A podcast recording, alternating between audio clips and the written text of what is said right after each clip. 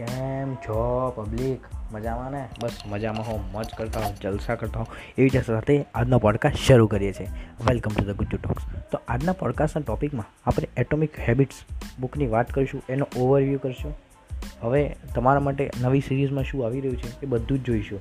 હેબિટ્સથી તમારામાં શું ફરક પડી શકે છે, તમે નવી હેબિટ્સ કેવી રીતે પાડી શકશો, જૂની કેવી રીતે તોડી શકશો, આ બધું જ હવે નવી સિરીઝમાં જોવાના છીએ.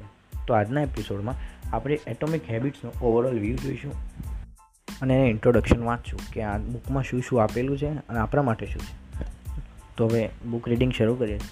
તો અહીંયા લેખક પહેલાં લખે છે small and unimportant at first will compound into remarkable results નાના, પણ અવગણ્યા જેવા જે નાના નાના કામ હોય છે. એટલે તમને જે લાગતું હોય કે આ કામ મને શું કરશે પણ એમાં નાના નાના પગલાં જો તમે પહેલાં ભરી દો, તો તમે ક્યાંય દૂર સુધી પહોંચી જશો અને તમને અણધાર્યા પરિણામ મળશે.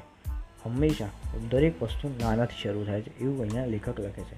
લેખક લખે છે કે જો તમે વધારે નહીં પણ રોજે પોતાની જાતને એક ટકા સુધારવાનો પ્રયત્ન કરો. વન પર્સન્ટ બેટર સુધારવાનો, ઇમ્પ્રૂવ કરવાનો જો તમે પ્રયત્ન કરો, તો વર્ષના અંતે તમે સાડત્રીસ ટકા સુધી વધરી સુધરી ગયેલા હશો, ઇમ્પ્રૂવ થઈ ગયેલા હશો. એટલે એનો મતલબ છે, જે તમારે એક ટકા સુધરવું તો શું કરો? પોડકાસ્ટ સાંભળવા સારી બુક્સ વાંચો કોટ્સ વાંચો બ્લોગ વાંચો કંઈક શીખો, સ્કિલ લેંગ્વેજ જે પણ. તમને જે ગમતું હોય એ કામ કરો. પણ એવું તમે કરશો તો એક એક ટકા ઇમ્પ્રૂવ થશો.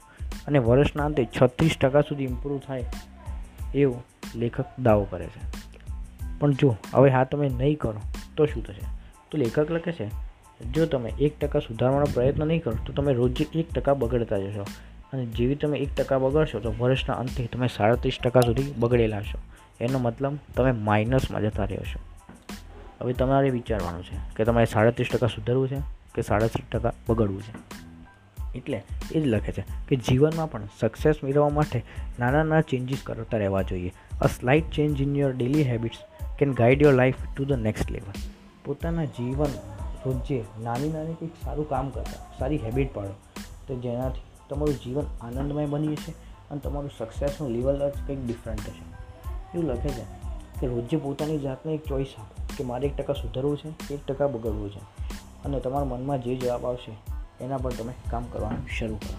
લેખક લખે છે કે success is the product of daily habits સફળતા છે એ આ જ રીતની નાની નાની આદતોનું પરિણામ છે.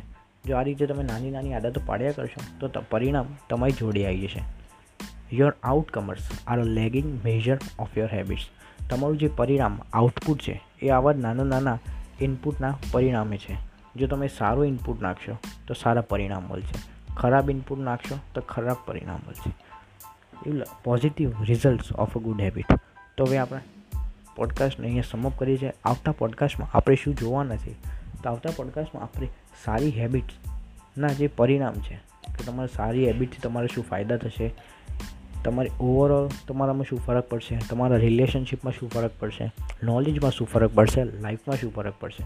આ બધું જ આપણે આવતા એપિસોડમાં જોવાના છીએ. અને હવેના જે એપિસોડ છે એ એટોમિક હેબિટ પર બેઝ હશે.